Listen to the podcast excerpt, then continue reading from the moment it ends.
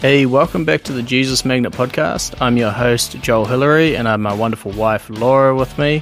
We have travelled to Christchurch in New Zealand, and we were at Living Waters Church just on Sunday and met this epic guy called Speedy. How you doing, Speedy? Yeah, good. Thanks, brother. How you doing? Very good. Thank you so much for joining us on the Jesus Magnet podcast. I'm very excited to to hear what you've got to say. And um, yeah, Speedy actually, you know, just to give people a little bit of context, Speedy caught our attention um, pretty quick because we got to the church, and this church is, I'll just describe the church for the listeners.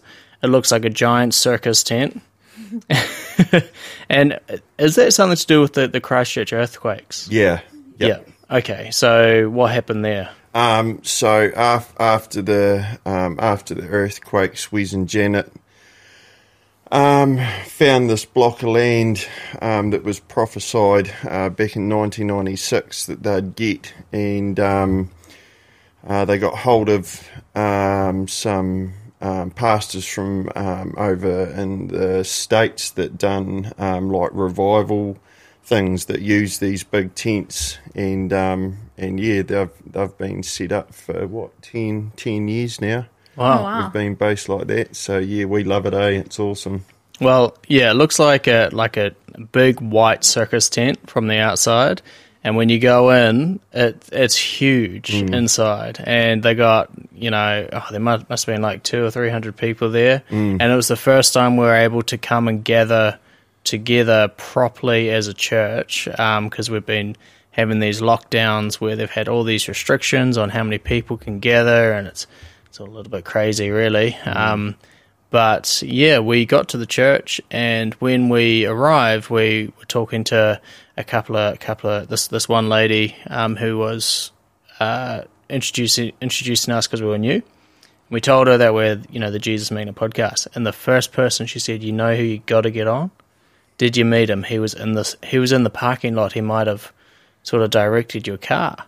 I think we must have missed you. I don't know. I didn't quite catch you in the parking lot, but she said you'll you'll, you'll know him when you see him. He- He's got a couple of face tattoos and things like that. And, um, I was like, okay, um, sweet as. And we went down and sat down, and then Speedy was called up to the front to pray for his friend um, Luke, was it? Yep. And Luke has been sent to Invercargill in New Zealand to be do some youth pastoring down there. Um, and man, the power in that send was incredible. But you, Speedy, you spoke over him and prayed with him on stage, and it was really, really cool. Um, so yeah, we hunted Speedy down pretty quickly after after the uh, service, and um, we said, "Speedy, uh, my name's Joel. This is Laura. Can we chat with a microphone? And we want to capture your testimony if that's okay." And um, you were keen. Mm. Yeah, Always keen, man. always keen. Sweet. So let's just pass it over to you, and uh, you can start wherever you want. At the beginning's always the best place to start. That's what we always say. Yeah, nice. So uh, yeah, here you go, Speedy. Awesome. Um, well, my name's uh, my name's Bradley Speden. Um, I go by Speedy. Um, I was born in Invercargill um, in 1985 um, into a um, into a loving family. Um, uh, three years later, I had a had a little sister. My my parents used to both be Salvation Army officers, and then um, my dad got into business, and um, that sort of took up his life seven days a week. Um, uh, they they own dairies and supermarkets, and um, but we, we were raised in the um, in the Salvation Army, um,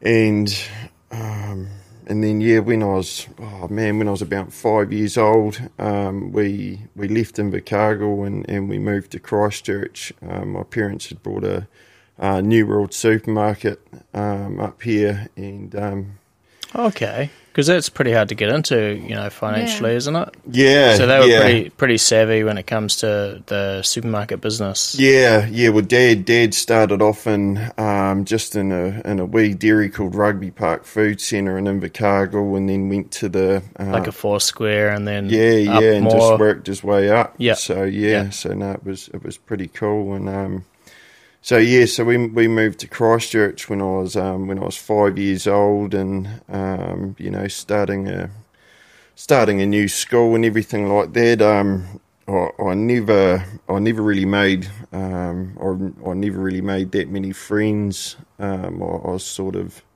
um, you know, I was sort of the, the outcast, you know, because my, my parents were quite wealthy, so I was always labelled the rich boy, and um, and then yeah, we um, we ended up at um, Parklands Baptist here in Christchurch, and um, I jumped on with the with the youth group there, and um, started um, started playing the drums um, for the youth band and whatnot, and That's awesome, bro. Yeah, it was it was pretty pretty exciting, and then um, I'm the drummer at City Impact. oh, nice, yeah. yeah, Great bro. instrument to get into. Yeah, definitely. Yeah. Hey, yeah. So yeah, so that was cool, and then um, we we were sort of um, we had a new youth pastor coming in um, to the church, and, and we went to um, the church he was at in Papanui at the time to scope him out. Um, this is when I was twelve years old, and um, halfway through the service, the pastor on that day stopped the meeting and he said, "I've got a I've got a word for someone." He said, "I'm sorry, I can't carry on un until this person comes forth." And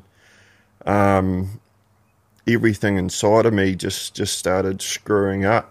Um, like I'd never experienced a feeling like that before, and um, screwing up and, and like you're feeling sick yeah, or yeah, like oh, I don't know, like just bu- like, all- hardcore all- butterflies. Yeah, all all my just butterflies in the in the stomach, and all my muscles were just turning, and I was just feeling really uncomfortable. And um, there was about five minutes silence, and and the pastor got up again. He said, "Look," he said, "I'm sorry, but he said I can't carry on until this person comes forth." And um, and um, and I looked at my mum, and I said, "I think it's me." And um, you know, um, I, I struggled with you know making friends and all that sort of stuff. So you know, it was quite hard for me to step out of my shell um, back then. And then um, And how old were you at this point? 12. 12, yeah. And then my mum said, you know, you, you just do what you feel's right. And then um, w- without even um, without even thinking, all of a sudden I was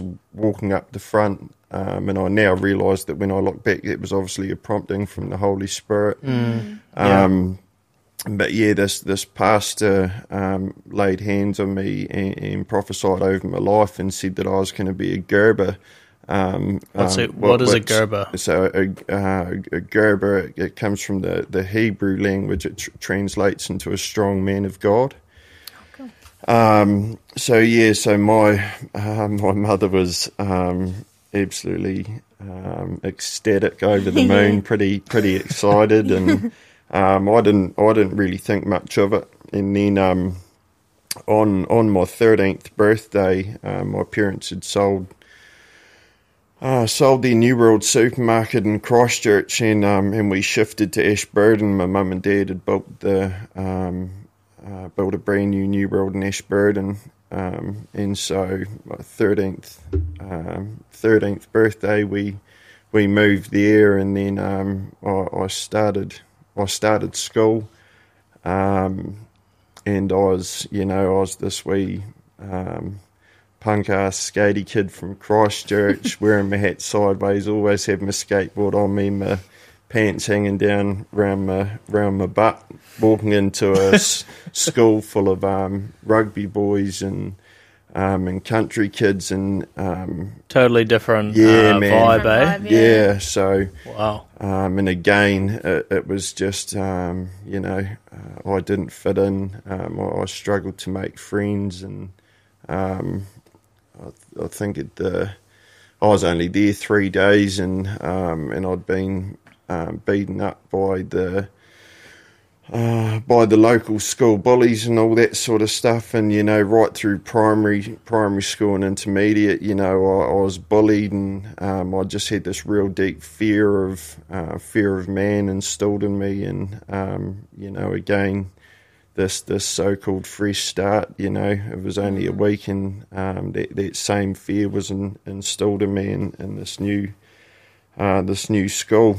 So it was a fear that was based on moving out of somewhere where you're familiar and going somewhere where you're unfamiliar. Nah, not not even not even that. It was just the fact that um, no matter no matter where I went, um, I didn't fit in.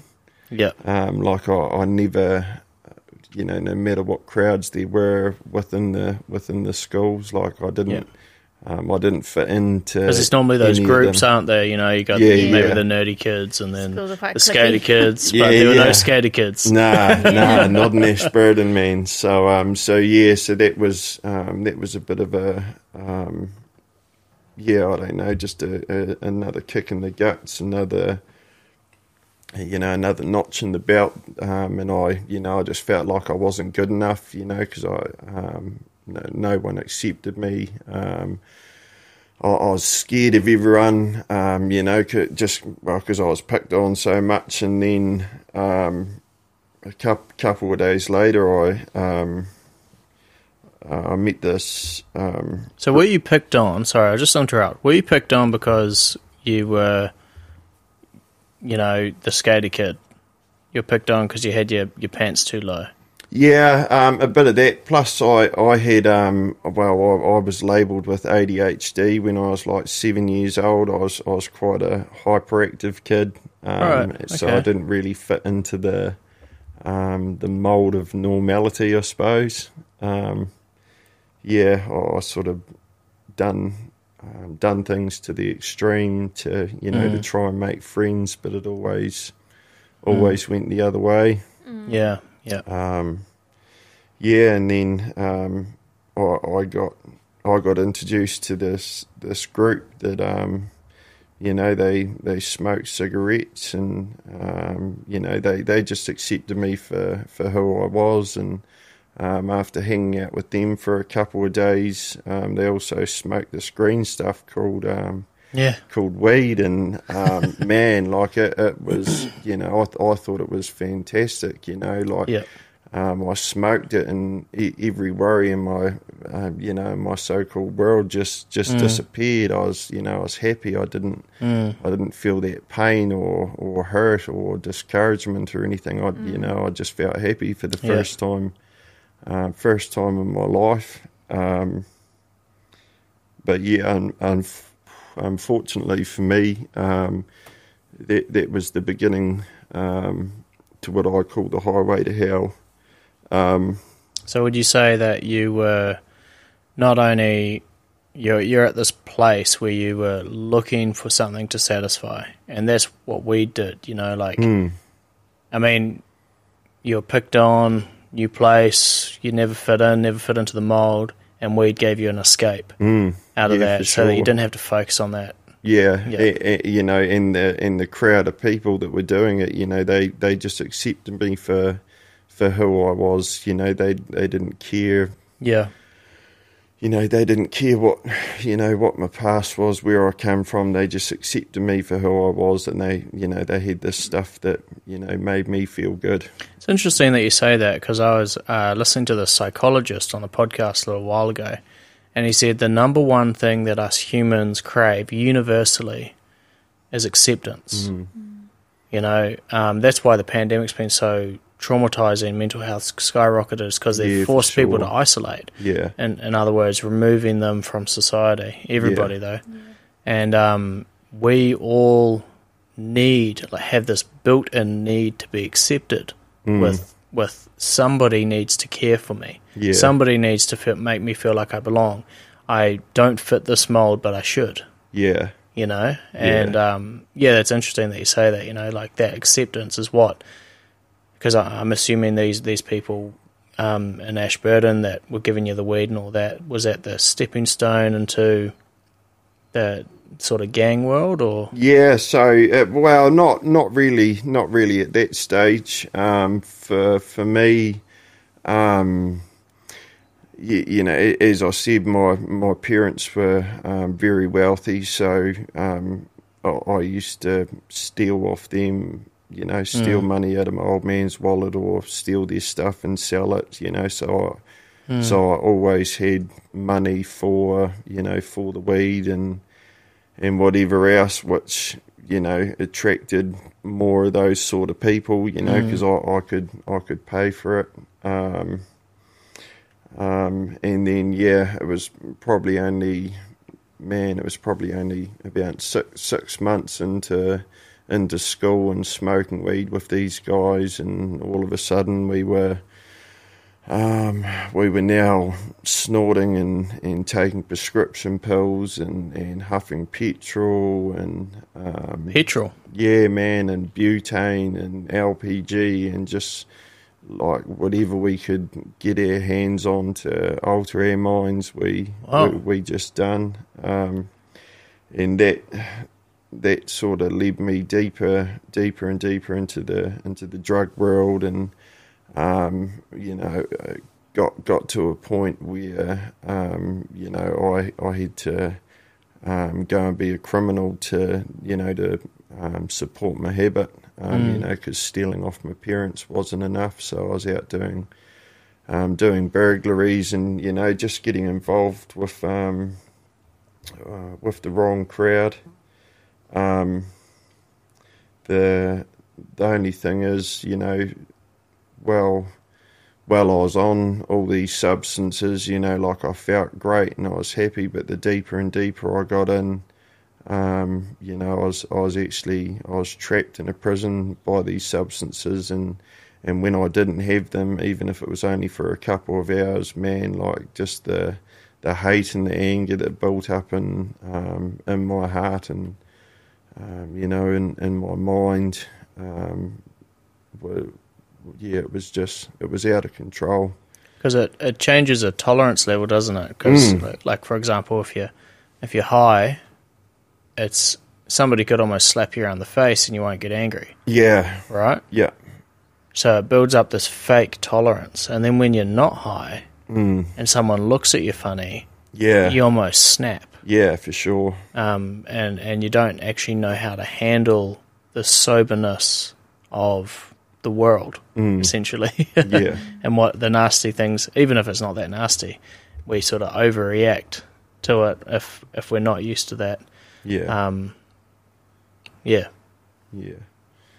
So um so yeah so I, I left I, I dropped out of school when I was um when I was fifteen and um I went and I went and worked for my dad at the supermarket for a bit and then um um and then and then went to a few few different dairy farm jobs but um you know nothing nothing ever lasted long because you know I, I couldn't handle being straight.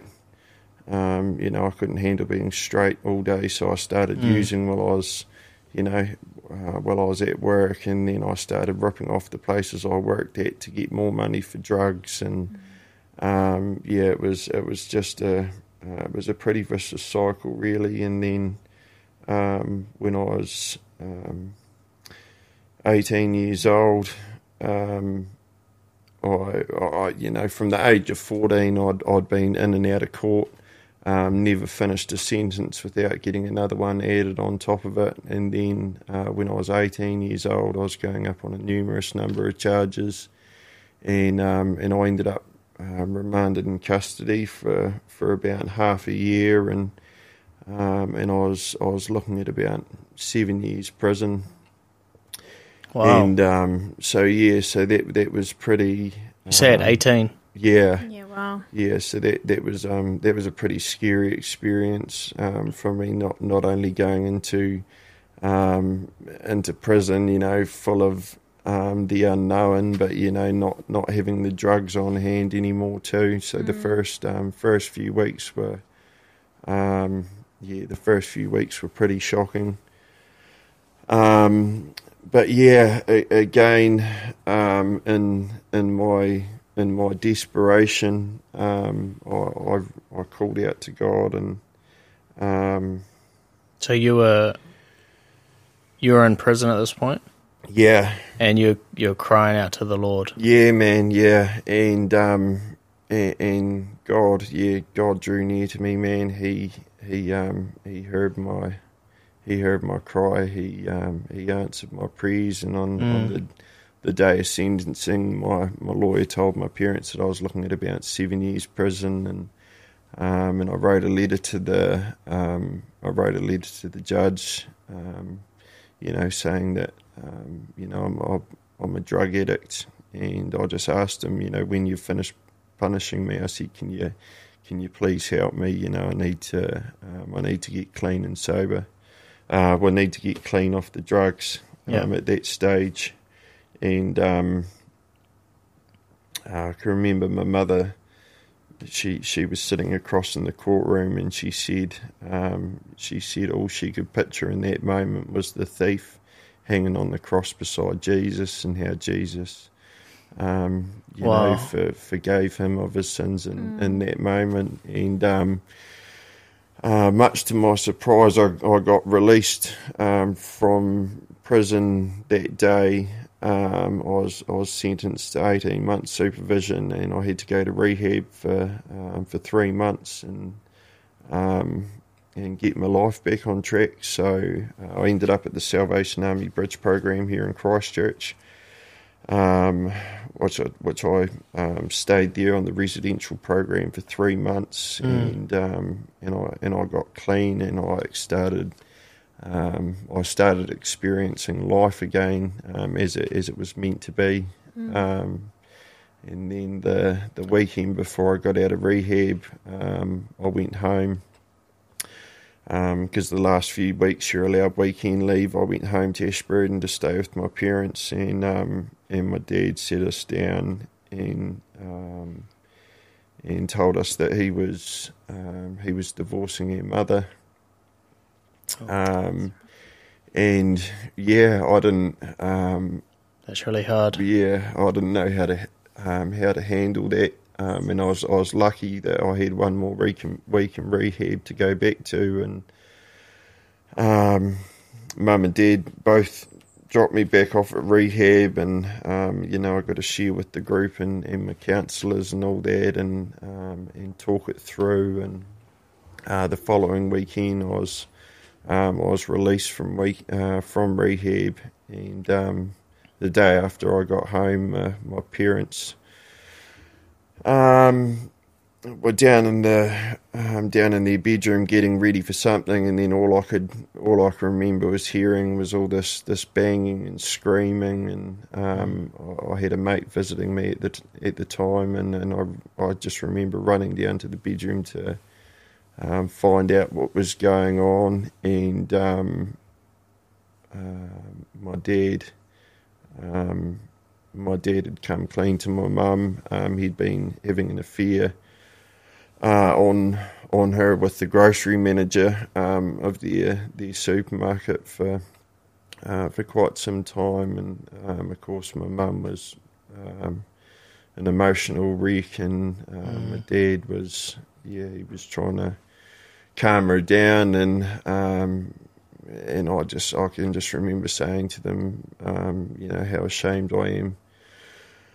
Um, you know that they're acting like this when, when I've got my friend round, and um, and how ashamed I was of my dad, and, and I left, and um, man, I was you know I was I was so hurt. I never thought my parents, you know, I never thought my parents' marriage would come to that. I never thought that my dad was capable of doing anything, and um, you know, I had all this pain, and, and of course, um, you know, I'd, I'd I'd just come out of rehab, like I didn't I didn't want to go back to the drugs, um, so I went to the bottle store with my mate and and brought a box of beer. Um,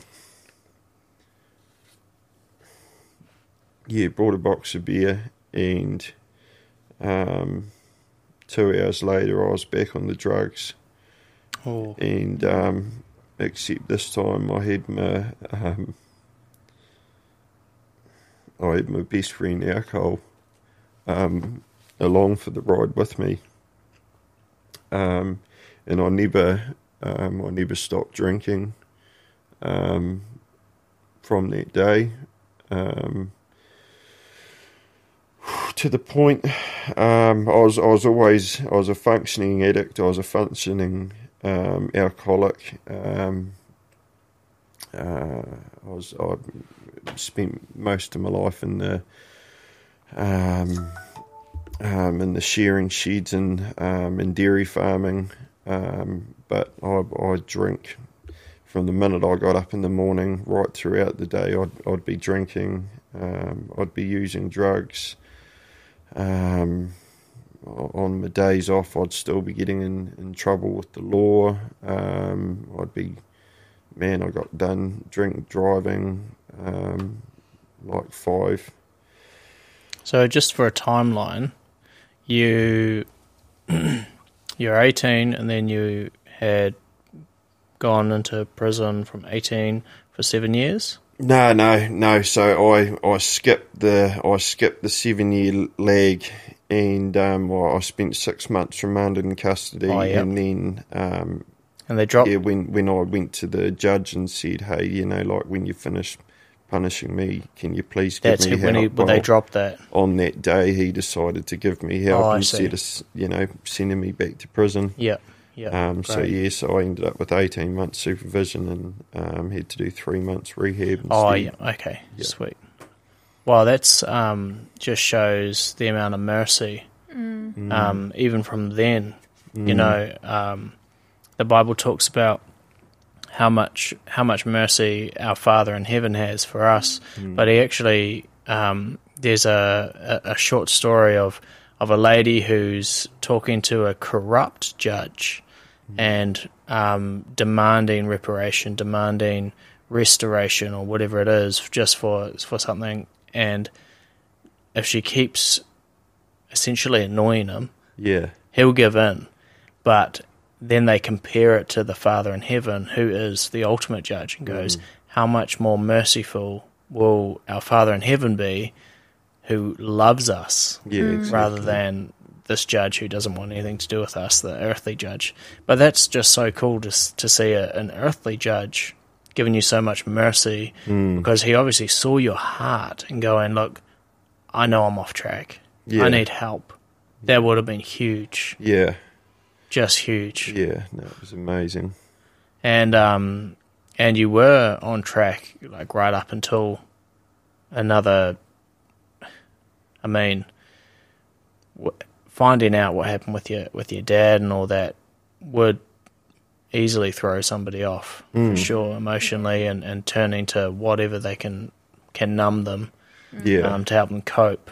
So, but aside from that, you were on track. yeah, Yeah, For a few months anyway. yeah, yeah. yeah.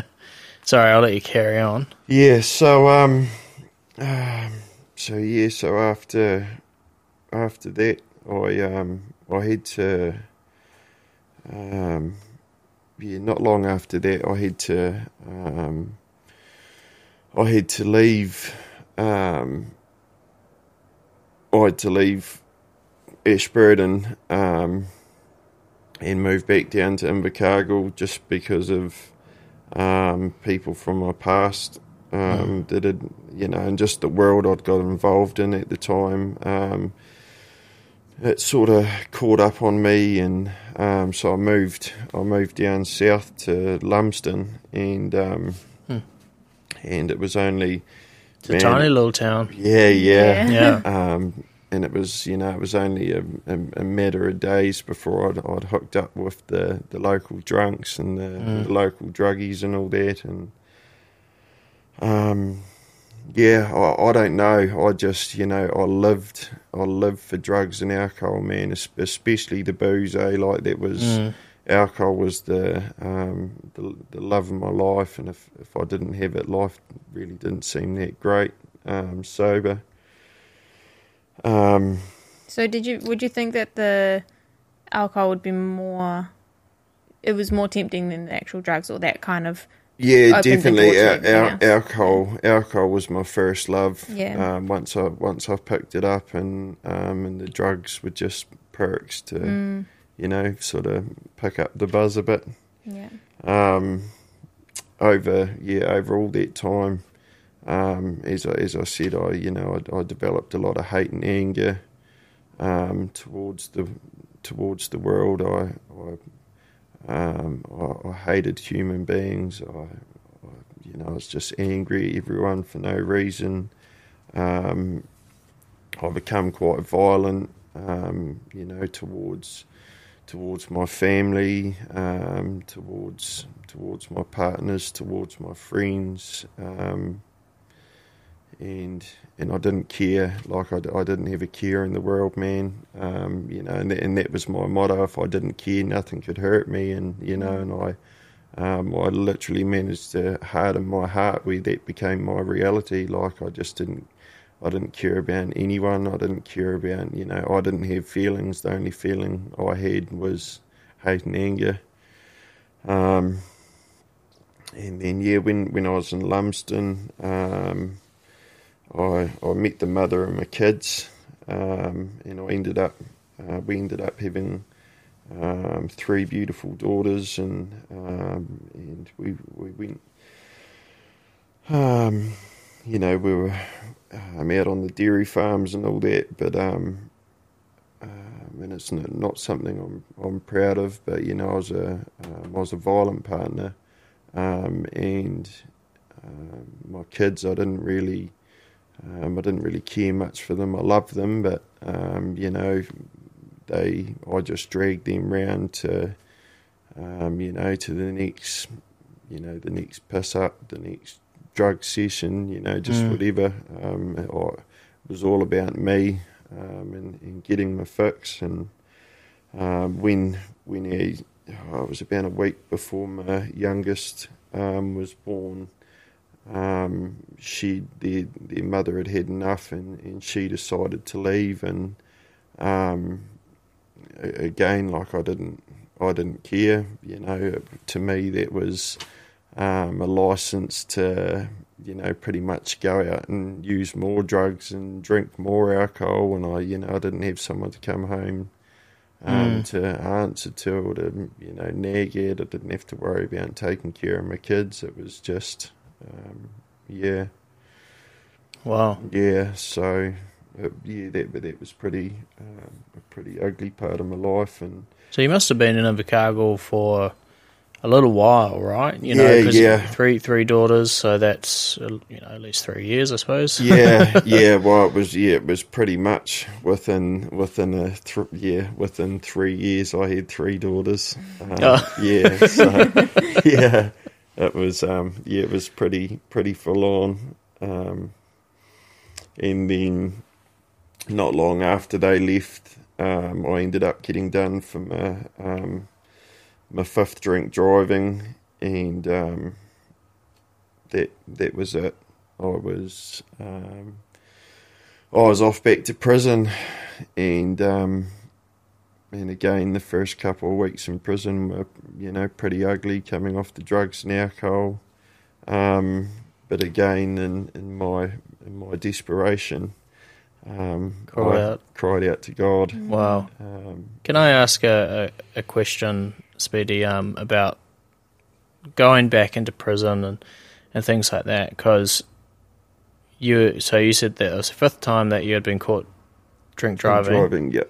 Um, so there would have been a lot more times, Mm, but it only takes one good smash and you're dead. mm.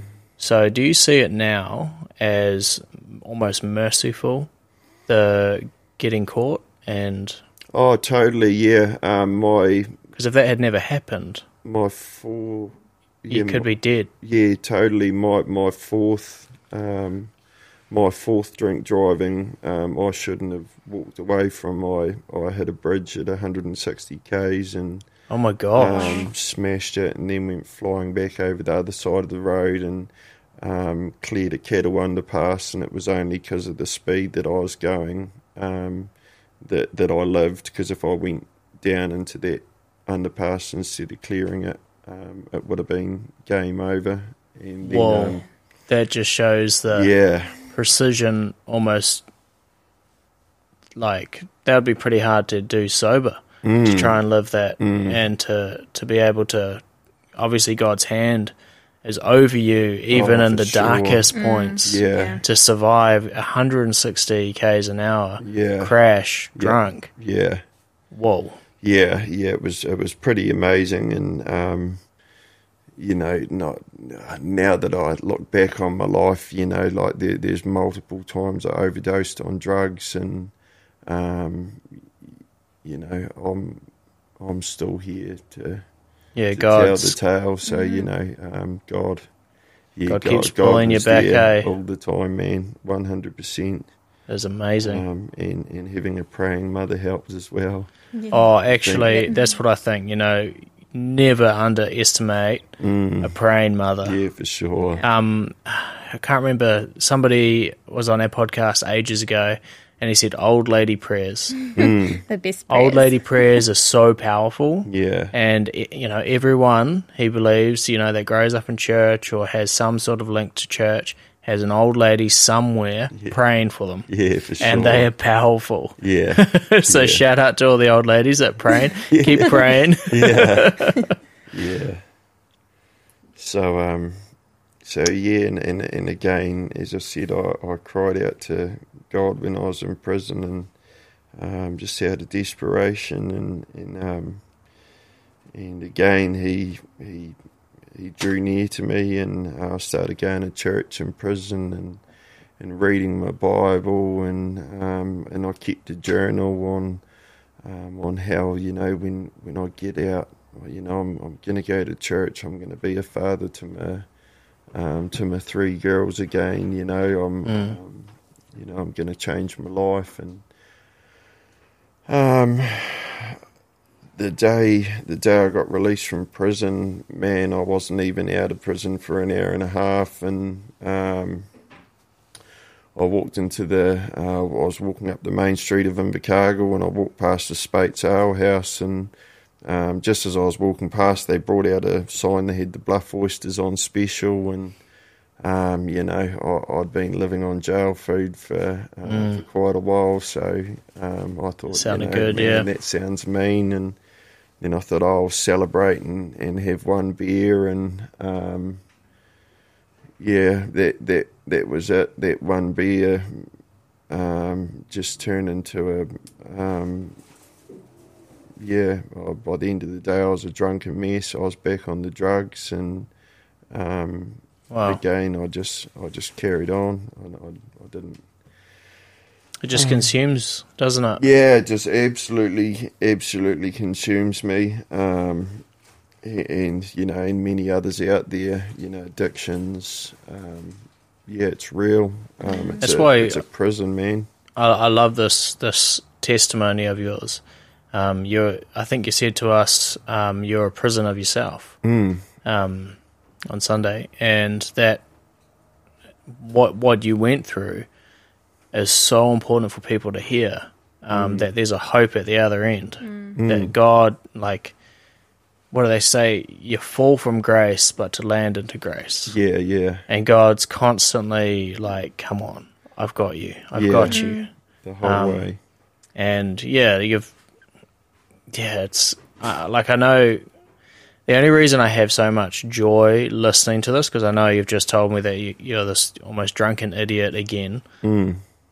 Because I've met you now, and I know yeah. that that's not the end. The Yeah. story's gotta Yeah. like the oh, I'm excited. I'm I'm not gonna stop you because I'm excited. Keep going. Man.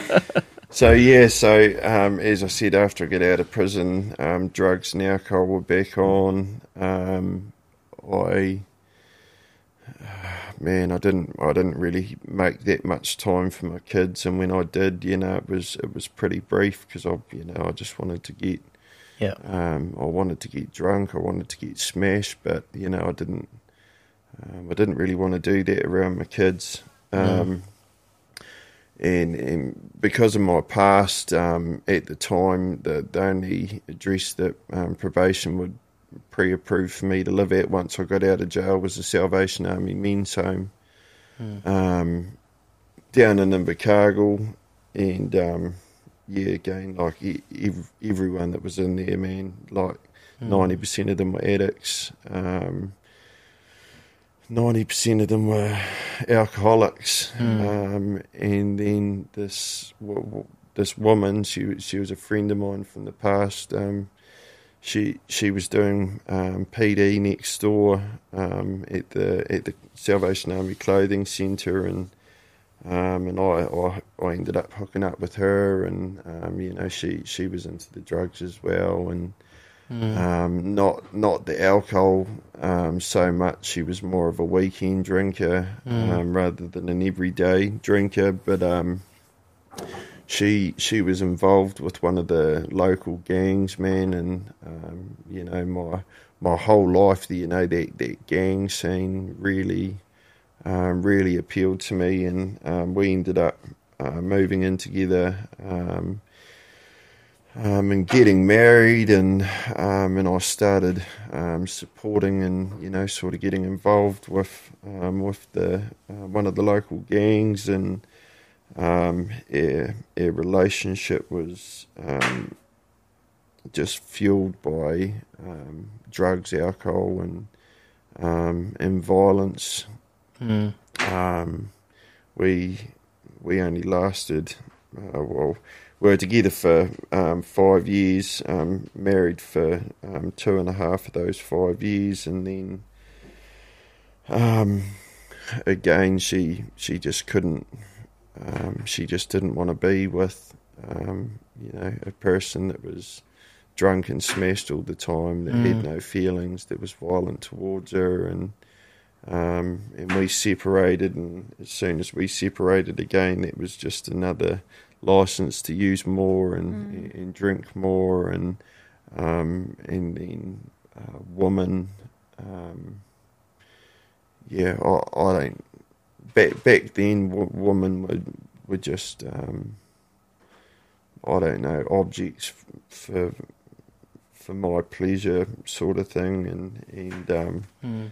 so straight straight out of the marriage I just started seeing heaps of heaps of women and, and she found out about it and um, and didn't like it and uh, she went to the um, she went to the police and, and gave them a um, a download of our, our whole relationship, and um, by the end of it, the police had enough evidence to um, charge me with ten charges, and Well, um, and I was looking at about um, eleven to thirteen years prison, wow. um, which was um, yeah, which was pretty scary. Um, Yeah. at, at, the, at the time, I was living by myself on a um, on a farm out at Mossburn. Um, I was two IC of a 2,400 cow farm. I had nine staff under me. Um, my drug and alcohol use was at a um, all time high, and um, you know, uh, and of course I had this um, this court trial ahead of me, um, which was going to take a big hunk out of my life, um, and and that that there is where um, I finally hit my my real rock bottom. Yeah. Um, and again, in, in in desperation, man, I just I just cried out to God and said, "Man, like if, if you're real, I, I you know I need a sign, I need something." And um, two two weeks later, this um, this chick from Christchurch, um, she was at home with her six year old boy listening to some worship. They were laying on the floor. He was playing on her phone, scrolling through Facebook, and, and seen a photo of me and passed the phone to his mum and said, "Hey, mum, I think you need to message this guy." And and so um, yeah, this this chick Alex, she she started messaging me and um, asking how my day was, how I knew her. I didn't know her from a bar of soap, and you know, I asked how her day was, and, and she sent me through her photos. She'd been um, she'd been at an old people's home praying for this old fella that was about to, um, you know, about to go home and be with the Lord, and and I thought, oh, that's a bit funny. And I said, oh, yeah, Christian. And she said, yeah, but don't get me started. And Um, you know, I remembered back to that couple of weeks ago when I'd asked God for a sign, and then uh, all of a sudden this girl started sharing. She was from Invercargill as well. Um, she was an ex meth addict and um, an alcoholic, and um, she'd found this fella called called Jesus, and um, you know, and, and her life had changed, and you know, she'd been set free, and she'd found true happiness, and Mm. you know, I just, yeah, I don't know.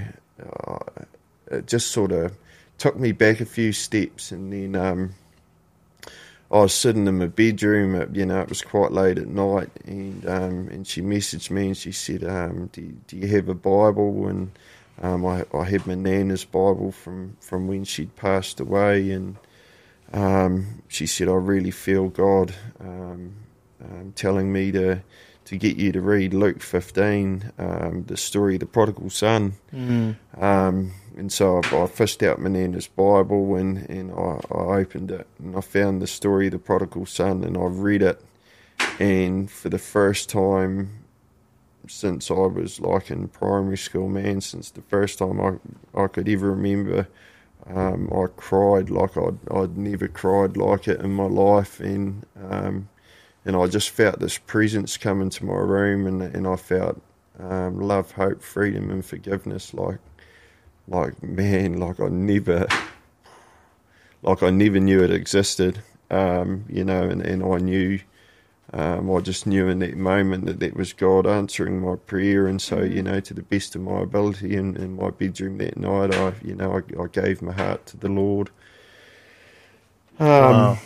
Just alone in your room with Luke 15. Yeah, man. Yeah. It's amazing. Yeah, so it was um yeah, it was a pretty yeah, man, I like I've I've never experienced anything like it in my life and then I spent the next 3 days um just out on my farm at work, just not non-stop crying, man. Like you know, the snot down the face and everything. the, the ugly cry. Yeah, and it, it was. Um, I was 31 years old at the time, and it, it was just like 31 years worth of crap was just being lifted off my shoulders. Like it, it was the most freeing experience I've wow um, I've ever had, and um, I can remember the the next morning. Um, you know, I was I was milking I was milking the cows and bawling my eyes out, and I just said to the Lord, I said, "Man, you know what do I, what do I do about these, you know, these ten charges that I was going up on?" And um, God spoke to me clear as day, and, and said, "the The truth will set you, the truth will set you free." And I almost laughed at him, eh? Like there was no way I was pleading guilty on on all these charges. And, um, and oh, I, true. The truth, as in truthful, be be truthful. Yeah, man, not yeah. not the truth as in the Bible. Yeah, but as be, in like wow. That. Yeah, man. So um, so yeah, so I I, I carried on. Um, you know, and at the time also, you know, because I was pretty, um, I was pretty hard on my on my staff. Like if if they didn't um, well, actually, nothing that they could do was good enough for me. I was, I was always angry. Um, I was always mm. threatening them. Um, you know, had, had a few altercations with quite a few of them, and then all of a sudden, you know, I, I wake up the next morning and I, I, was I was set free from drug addiction. I was set free from alcohol addiction. Wow. Um, this this hate and this anger and this you know, hardened heart that didn't care about anything was just smashed to bits. And man, I just, I don't know, I just loved people. I cared for people. I didn't want to use drugs. I didn't want to um, drink alcohol like it was, man, it was mind blowing. And then, um, so yeah, when I was when I was milking my cows, God said to me, "the the truth will set you free," and I carried on praying for for a couple of weeks, and I kept on getting the same answer over and over again. And and I rang my lawyer, and um, you know, and I told him, you know, that I'd that I'd had this encounter with Jesus, and you know, everything in my life that had changed, and how I'd been set free from addiction, hate, and anger, and um, um, and I said that you know I said God told me the truth will set me free, so I said I'd done all these things. Um, I said, I'm, you know, I, I want to plead guilty.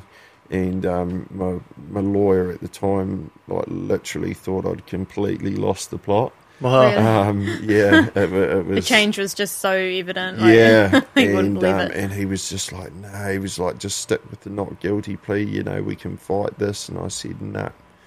I said, no way, man. I said, I'm, I'm, you know, I'm going to s- stick to what God told me. I said, I'm going to plead guilty. Wow. Um, and anyway, two weeks after that, I I come up to Christchurch to meet this chick and her son, and and, and meet her brother, and, and go to their church and, and get baptized. And um, the, the the night before um, the night before I got baptized, we were heading round to um, her brother's place, which is um, Luke and Lita, the couple that have just left the church. Um, heading round to meet them, and, and I get a phone call from a lawyer, and he said, I've just got out of the meeting um, with the Crown prosecutor. He said, I've entered your guilty plea. He said, I don't know how it happened, but he said they've dropped drop dated the charges. Wow. And like, man, like I, I couldn't believe it. And anyway, I hung up the phone, and, and in that moment, um, that that was my first encounter with being filled by the Holy Spirit. And I can honestly say to this day, man, I've never, man, I've never been that smashed in my life. Like it, it was no, like it was like a like Wow. another level experience and I just you know just joy and laughter like I, I never knew it existed man like it was it was gnarly That is incredible. wow. yeah so um so anyway so I got got baptized the next day and then went went to their went to their church which was Living Waters Christian Centre which is now my my um you know my home church my family um and um yeah, went went back down south, and a couple of weeks later, um, I was going to I was going to court, but instead of on ten charges, it was two charges. Um, the Crown prosecutor um, was still um, putting forward um, three years, four months as a um, imprisonment as a sentence indication, in in High Court. 99.9% of the time, the judge always goes with that sentence indication. So um, I'd, I'd packed up my house um, and, and handed him a notice um, on my farm, and I had storage and everything lined up. And, and again, I, I wrote I wrote a judge uh, letter to the judge that day, um, you know, explaining my my encounter and um, you know what had happened in my life since and how I'd been set free from um, from drugs and alcohol and hate and anger and um, and I ended up walking out of the courtroom that day with seven months home detention. So I got to go back to my farm and unpack my house, and, and I I got to carry on working on the farm for Full time for seven yeah, months. man, for seven months, and then um, That is so merciful. yeah, It wow. was crazy, bro.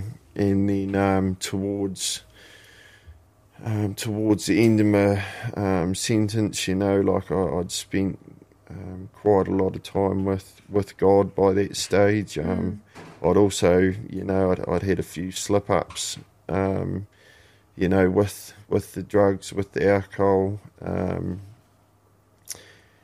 and um, and I felt God say to me to um, to leave at that stage. I'd been dairy farming for twelve years, and, and God told me that I needed to leave dairy farming, um, leave my old life behind, move to Christchurch, and go go full time ministry.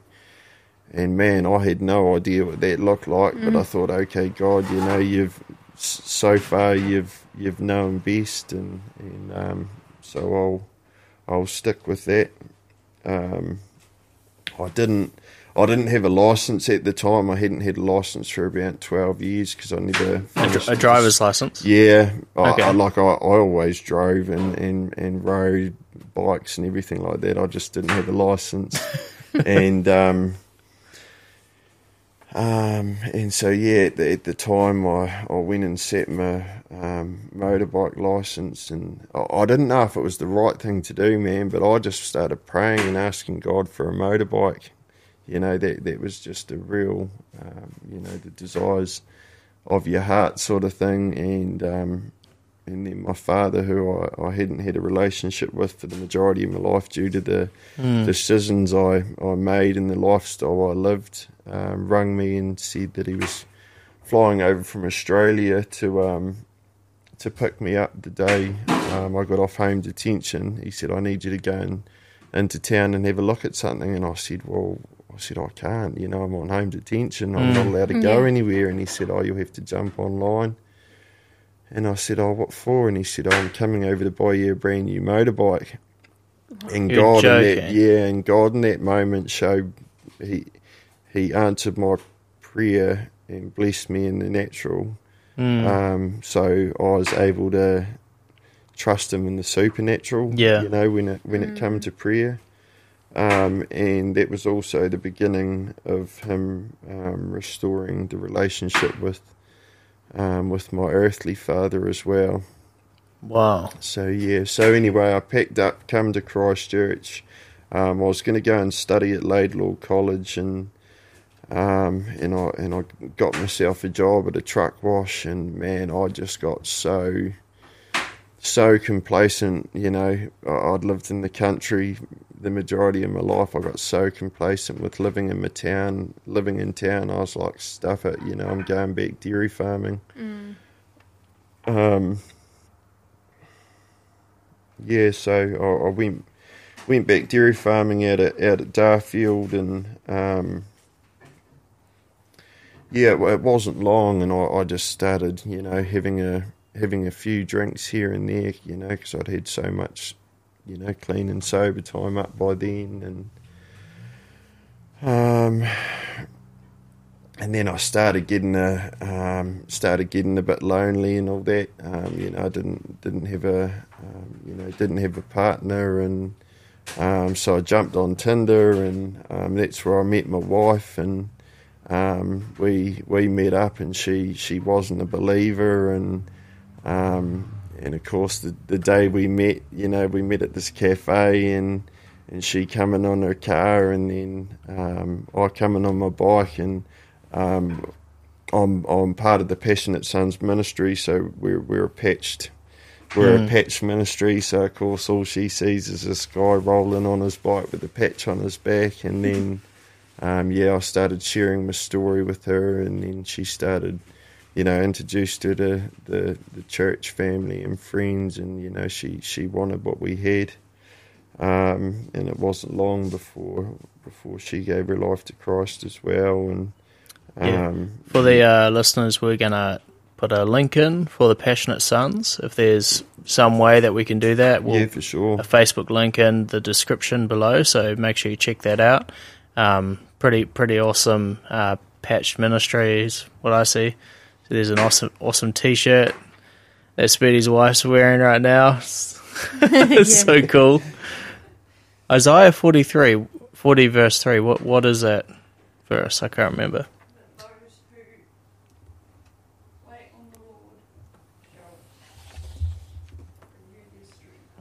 Those who wait on the Lord shall renew their strength. That wait on the Lord shall renew their. Strength. That's so cool. Wow. That's on the bottom of their t shirt, by the way, those that are listening. Um, yeah, definitely check that out. Be quite cool. Um, yeah, so what what happened after that? Um, so Tinder went well, I suppose. yeah, Tin- Yeah. Tinder went well, and um, God uses anything, is what she yells out. and, Oh, that's awesome. and I, I just knew, I just knew for the first time in my life that, um, you know, this isn't, this wasn't someone that I'd found. This is a woman that God had um, placed in my life that Mm. had, you know, he he'd, um, how how do you put it? He'd predestined her Yeah. for me. We, It was an we- obvious yeah, man gift, eh? yeah, from God. and it was just, um, man, it, yeah, it was amazing. You know, it was the f- uh, first relationship I've um, ever been in that you know that wasn't toxic, that wasn't Mm. surrounded by drugs and alcohol. That you know, it was just. Um, it was right, you know, and we, we, we started growing together in the Lord, and then um, um, and then I, yeah, as I said, I, I'd I'd had a few um, a few drinks here and there, and then um, I I ended up back where I was. I ended up drinking every day for nine months solid, and um, you know, at the end of it, for for weeks on end, man, you know, I'd, I'd go to work in the morning, milking my cows, bawling my eyes out, just asking God to, you know, to take this off me, and then by the time I got home for breakfast, I'd be that stressed out that I'd be, you know, straight onto the bottle um, you know, and it just, yeah, it was just a vicious cycle. And, and, and uh, again, I got to a point where I was at the end of, you know, the, the end of my road. Like I, you know, I couldn't do, um, you know, I couldn't get off the drinking in my, in my own strength. You know, I, I needed his, his strength to do it and um, and I felt God say to me again, He's like, you know, I, I, told you to leave farming once for a reason. He was like, you need to leave farming for good, um, um, and put yourself into rehab, and then go full time ministry. And man, like this this full time ministry thing, like man, I had no, idea, you know, what does that mean? You know, I, I had absolutely no idea, and so uh, we had a meeting with my boss, and you know, I just said to him, like, this is this is what God's told me to do. I said, you know, I I can't um, I can't carry on, um, you know, being being a farmer because alcohol's, you know, it's just such a massive part of that lifestyle. Yeah. Um, you know, I said I, I've I've got to leave it there. So.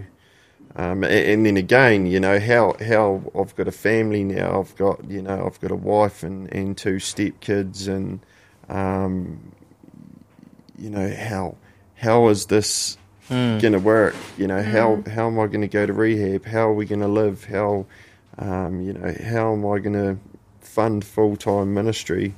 Yeah. Um, in any ways, as soon as um, and and that that's where God really showed me that um, you know obedience is key. If He tells you to do something and, you, and you're obedient to it, man, like He He will move heaven and earth, and He will provide everything you need for that to happen. And, yeah. So good. um, and yeah, so it did. We we we started looking for houses. The first house that come up was this one here, which is five houses down the road from our main support.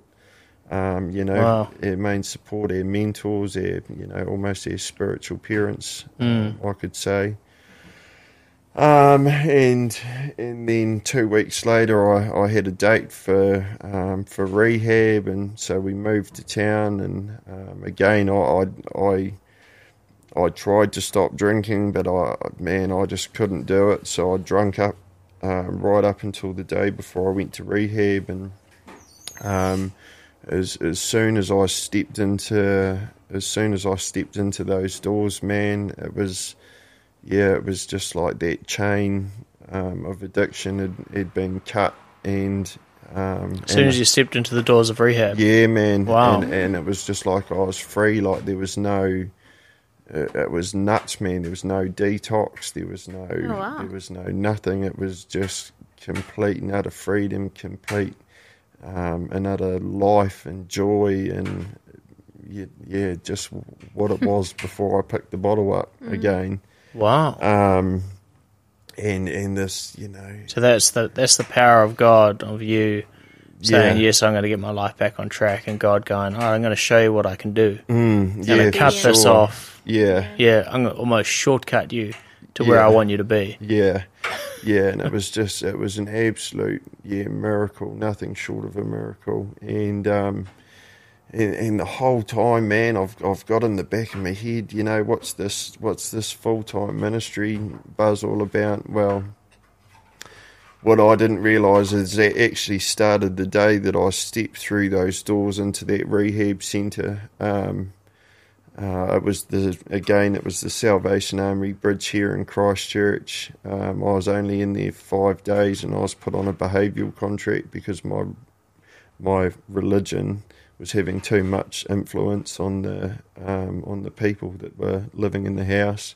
Um, man, I've I've never I've never seen God move like it um, in my life. By the time I left rehab, the people that had come in and out while I was in there, like ninety percent of them were saved and baptized Wow. and um, had a relationship with Christ, and it was, yeah, man, it was it was mind blowing, eh?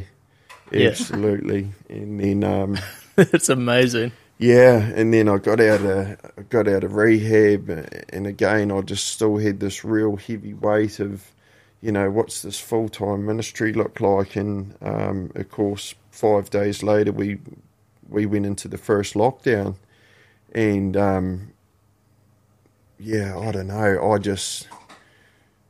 Man, I, I was just real discouraged by it. You know, like I, I was expecting exciting, you know, exciting things to happen, and but we, we were put into lockdown, and then me and Luke, um, the the first week of lockdown, we, we managed to get some wood, and we made up a whole heap of crosses and wrote "Jesus loves you" and "Jesus died for you" and all this on on these crosses, and we just started walking around the neighbourhood and standing out on the motorway, you know, for, for people to see. And um, and this one morning, um, we were out walking, and, and um, God said to me, He said, "I want you to."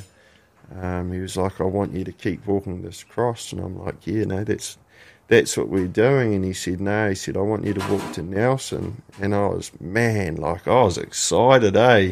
like I was pumped, as so pumped that I, you know, got straight home, done a Facebook Live. I'm walking to Nelson with the cross. Hallelujah. Didn't even talk to my wife about it. um, you know, and, and I thought, man, you know, I'll, I'll do this in, you know, four or five days. And yeah. Four or five Uh, days. Four or five days. And so, so after I put, put this post up and sat How far down did you think it was? so yeah, wow.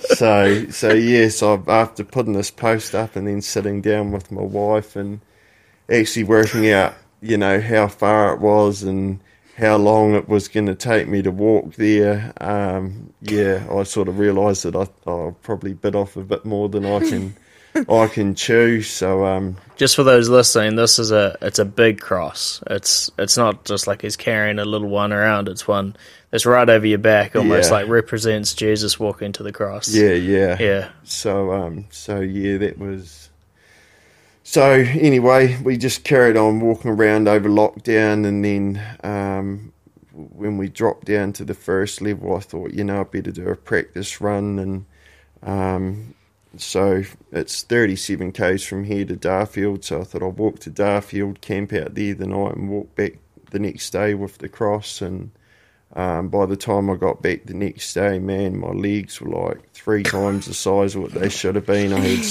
shin splints. I couldn't walk for five days, Oh, and then man, I just started freaking out, thinking. "Fuck, I've already told all these people I'm walking to Nelson, and Yeah. you know now I can't walk. But um, yeah, after a week or so, my, my legs come right, and um, and I just decided, you know, like God's God's told me to do it. Let's let's do it. So um, Just so one bit at a time, sort yeah, of thing. Yeah. So so I hit the road. It, it took me took me three weeks. Um, Three weeks to walk to Nelson, but you know I, I had a few days break here and there, days. and yeah. got a, Original got to share at a few churches along the way yeah, and, come um, on. Man, like even the days that um, oh, like I- I've never wa- walking with that cross every day, like just everything in nature, people walking past, like God just gave me revelation after revelation after revelation, like it was, yeah, it was it was mind blowing. It was one of the most awesome experiences I've had in my life, and the amount of people I got to share with along the way, and just It just- sort of sounds like the forty days in the wilderness that, Jesus, that Jesus bro. went. Yeah, yeah. You know, and like like that wasn't easy. He didn't Nah. eat for forty days. He was in the desert. He was tempted in every way. Yeah. And you're walking this cross, Hmm. like taking you a week to recover for from one day's walk the first time. You know, like this is a wilderness experience. But after that, man, like he was led by the Spirit into the wilderness. Jesus was, Hmm. And you were led into the Spirit, led by the Spirit into well your five day trip to Nelson, which was not five days. Yeah. But still, like I can see how it would just edify you. You'd be looking at everything and Yeah. just seeing, I think in the first chapter of Romans, it says, you know, for the creation of the world has made the evidence clear uh, that nobody is without excuse. That the creation pretty much screams God's glory. Yeah. Yeah. And um, you would have been watching that, were you? Yeah, yeah, Awesome. Yeah. No, it was yeah, it was amazing, and just like um, you know, on, on the you know, because some man, some of the days, eh, it was you know, it, it, it got pretty hard to walk. That cross got pretty heavy, but God always put His super on top of my natural. Um, Yeah.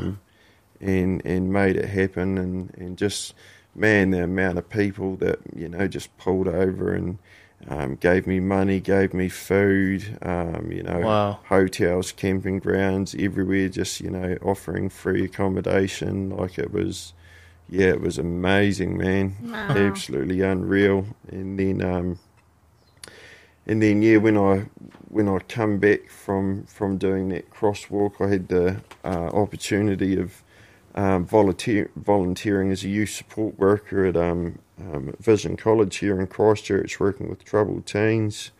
Um, So yeah, so that that sort of um, that became my ministry um, for a season. I'd, I'd done that for about nine months, um, and then oh, what was the end of twenty yeah, end of 2020, I done a done another crosswalk from um, Christchurch down to Maheno, just south of Oamaru, um, and then come back and and um, carried on working with these kids, and then um, they they redone all their all their contracts, even even the voluntary role contracts at, at Vision College, and um, and decided that um, I had too much of a past um, too many um, criminal convictions to be um, to be working with these kids anymore. And um, and again, man, I got you know I got real discouraged. Eh?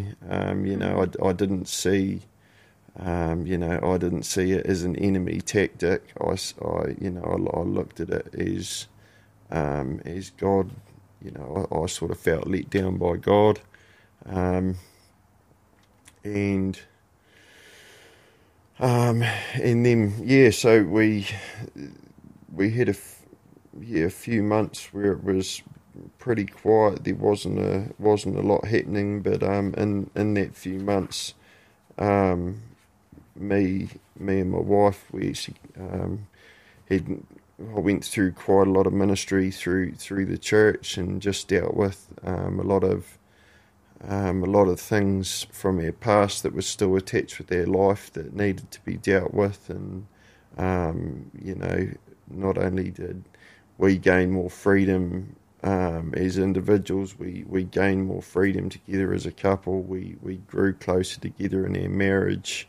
Um, yeah, it was it was amazing, and we, we ended up renewing our vows in, in front of our church family, and um, yeah, it was really special. And then um, well, one of our one of our friends, Mikey, he, he's with the Peacemakers Ministry here in Christchurch. So uh, they they run a food bank, and um, you know, I just said to him, "Well, I'm I'm not doing much at the moment. You know, we can uh, we can give you a hand." And um, after a week of doing it, God just opened the floodgates, and we had all this food coming in. So we we now run a food bank Wow.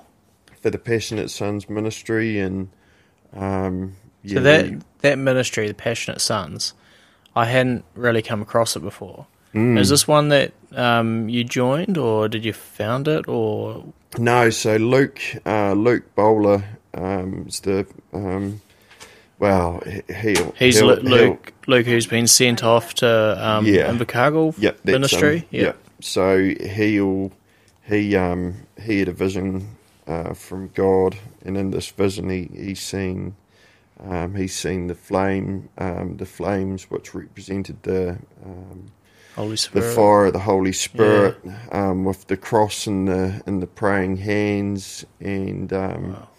in um, Mark three seventeen um, where um, Jesus gave the sons of Zebedee Mm. um, the the nickname um, Bene um, or uh, Boanerges, um, Mm. which translates to thunder, thun, uh, sons of thunder, or Sons of Thunder. yeah, or passionate sons. Um, so that's where the name come up, and then he, he got one of our mates, Uncle Matty, to to draw. You know, he explained what he's seen in his vision, and Uncle Matty drew up the emblem, and and, and that was exactly what um, God had shown Luke. Mm. Um, so I was I was the first one to jump on board with the um, with him in the in the ministry, and It is. um, Cool. we've we've now got a we've got a crew up north. Um, uh, we've got a small, well, we've now got a small crew down in Invercargill, and we've got a small crew here in Christchurch, and um, every single one of us, man, we've all we've all come out of lives of um, gangs, prison, Mm. um, addiction, and and we've all found life in Jesus, and Yeah. um, yeah, the the crew gets a bit messy here and there. You know, none none of us are perfect, but um, you know, we we all know um, the You're one that is, the one that is, um, you yeah. know, and we all we all have relationship with him. We all walk alongside each other, and um, just you know, just encourage each other, and and God sort of shapes and molds us and breaks things off and adds things on as as they're needed. So yeah, it's pretty That's awesome. pretty special, eh? That's amazing. Yeah. Um, we're just listening to, to your testimony here and and what you've gone through. It's um, it, it reminded me of something that I read in uh, one of C.S. Lewis's books, The Screwtape Letters, Mm. and it's it. Um, I'm not sure if you've ever read that book, but it's a book that is written from the, the demon's perspective towards Wow. us. Yeah, um, highly recommend it. But one part of it is uh, this this demon. His name's Screwtape, and he um, sorry, uh, or Wormtail or something, and he uh, is talking about um, how you want to get your patients, is what they call us Christians or, or people in the world. You want to get you want to torment them to the point where they don't quite hit rock bottom. They just get to the miserable stage mm. because when they hit rock bottom, mm. that's when they fall to their knees and they cry out to God Yeah. and I, I see that so much in your testimony. Mm. It was like the spiritual. There's a lot going on in the spiritual that we don't see, Oh, totally. angelic and demonic. Yeah. Mm. And you're living your life here, and and you know there's there's a spirit of, of you know alcoholism and drugs, and and they're they're they're actually these forces pulling us and attracting us towards these things Mm. and I see them trying to get you to this point where you're where you're you're low, you're uh, not effective. You're effective to be destructive to other people, Mm. and but don't get him low enough that he falls to his knees. Yeah. But God's grace almost throws you in prison, hmm. and you fall to your knees. So it looks like a like a, the a worst case scenario. And the funny thing is, is from the demon's perspective, they don't want a worst case scenario because hmm. that's when God is strong. That's Yeah. when you fall to your knees and you find Christ Yeah. and they just want you to, to maintain that, that level of misery to continue to wreak, wreak havoc. Mm. And um, yeah, I just I just really wanted to point that out, like it like it was really really cool. And and the other thing is is you live in this this world, and, and, and now you've got this awesome ministry. And I mean, a lot of us think, you know, I need to go to Bible college, I need to do all this to be effective, to to qualify. And a, a great quote that I love to live by because I mean I'm not qualified in really anything, Yeah. and um, as God doesn't call the qualified, Mm. but He qualifies the called. Amen, brother. And um, I see that so much in you. Like you are fully qualified, and you like God has put this purpose burning inside of you, and and you can see it. Like it's like a light in your eyes. You know, like it's not dull yeah, yeah. um, but it's vibrant and alive, and there's a Holy Spirit living in you that's speaking out, that's that's you know transparent. I and and, and the the strongest part about you is I am broken, mm. and and now God has has fixed me. Mm. Um, I said this, and, and, the listeners probably get sick of me saying this, um, but there's this awesome Japanese tradition with, with um, pottery, and they're these vases, and, and they break. But what they do is they, they put them back together and they seal them with gold. Mm, yeah, and yeah. when they're together, they're more beautiful and stronger because the gold absorbs impact than ever before. Yeah. So to to become that, they had to be broken. To become stronger, they had to go through that. And I, I see that so clearly in your life and, and your testimony. And it's, yeah, yeah, you might have, man, you've been in that ring with the devil for a long time. but man, you came out strong. Mm. you, mm. you come out swinging, that's for sure. Mm. And um, yeah, just really, really cool to hear that. Mm. All yeah. glory to God, brother. Yeah. Mm. So the end of where you got to now, you've just walked that, um, gone to Nelson with the cross. Yeah, that, that and you're with the Passionate Sons now. Yeah, with with the Passionate the Sons. Um, yeah, we, we we run a food bank. Um, we run a food bank Monday to Thursday. Um, we also run a, a home group um, every week. Um, and our, our long term goal, which we are going to start fundraising for um, in the in the coming month, is um, God God's told us to um, travel New Zealand with the cross, um, and amazing preach, preach, the gospel and, and just share what He's done. Um, you know what He's done in my life, um, and, and the same with my wife. Um, and once once the kids are out of home, that's what that's going to be our full time ministry. That's what God's called us to do is to just walk New Zealand constantly with the with the cross until I can't walk any longer. And that is amazing. Um, preach the gospel. You know, I'm I'm still I'm still on a I'm I'm still on a journey myself. You know, like these, um, you know, and and I will be until the day that.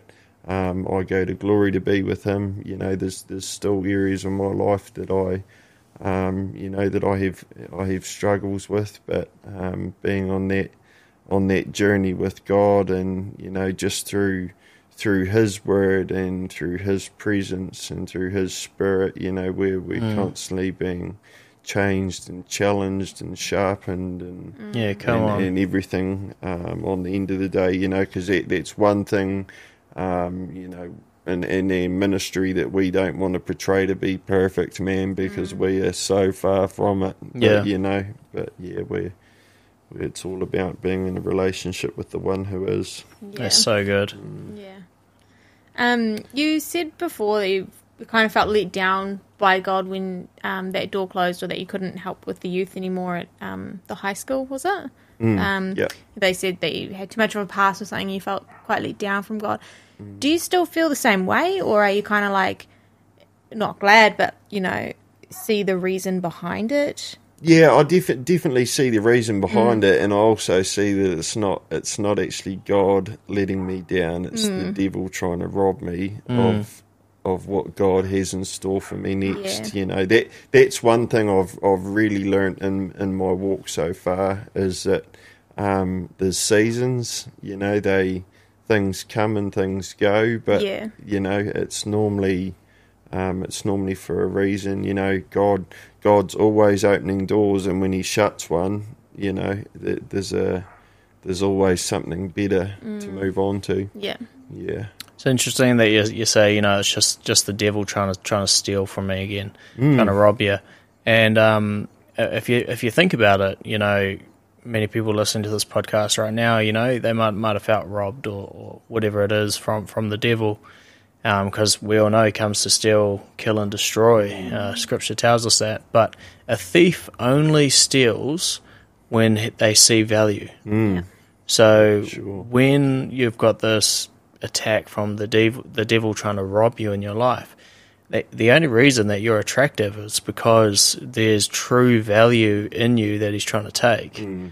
And just to remember that, you know, any of the listeners that might feel robbed, that's that's uh, almost uh, the Bible talks about um, to take challenges on with, with pure joy, trials on with joy. Mm. Um, and I think that's a secret to it as well. You know, like if the devil has targeted you, it's probably because you're a threat, Mm.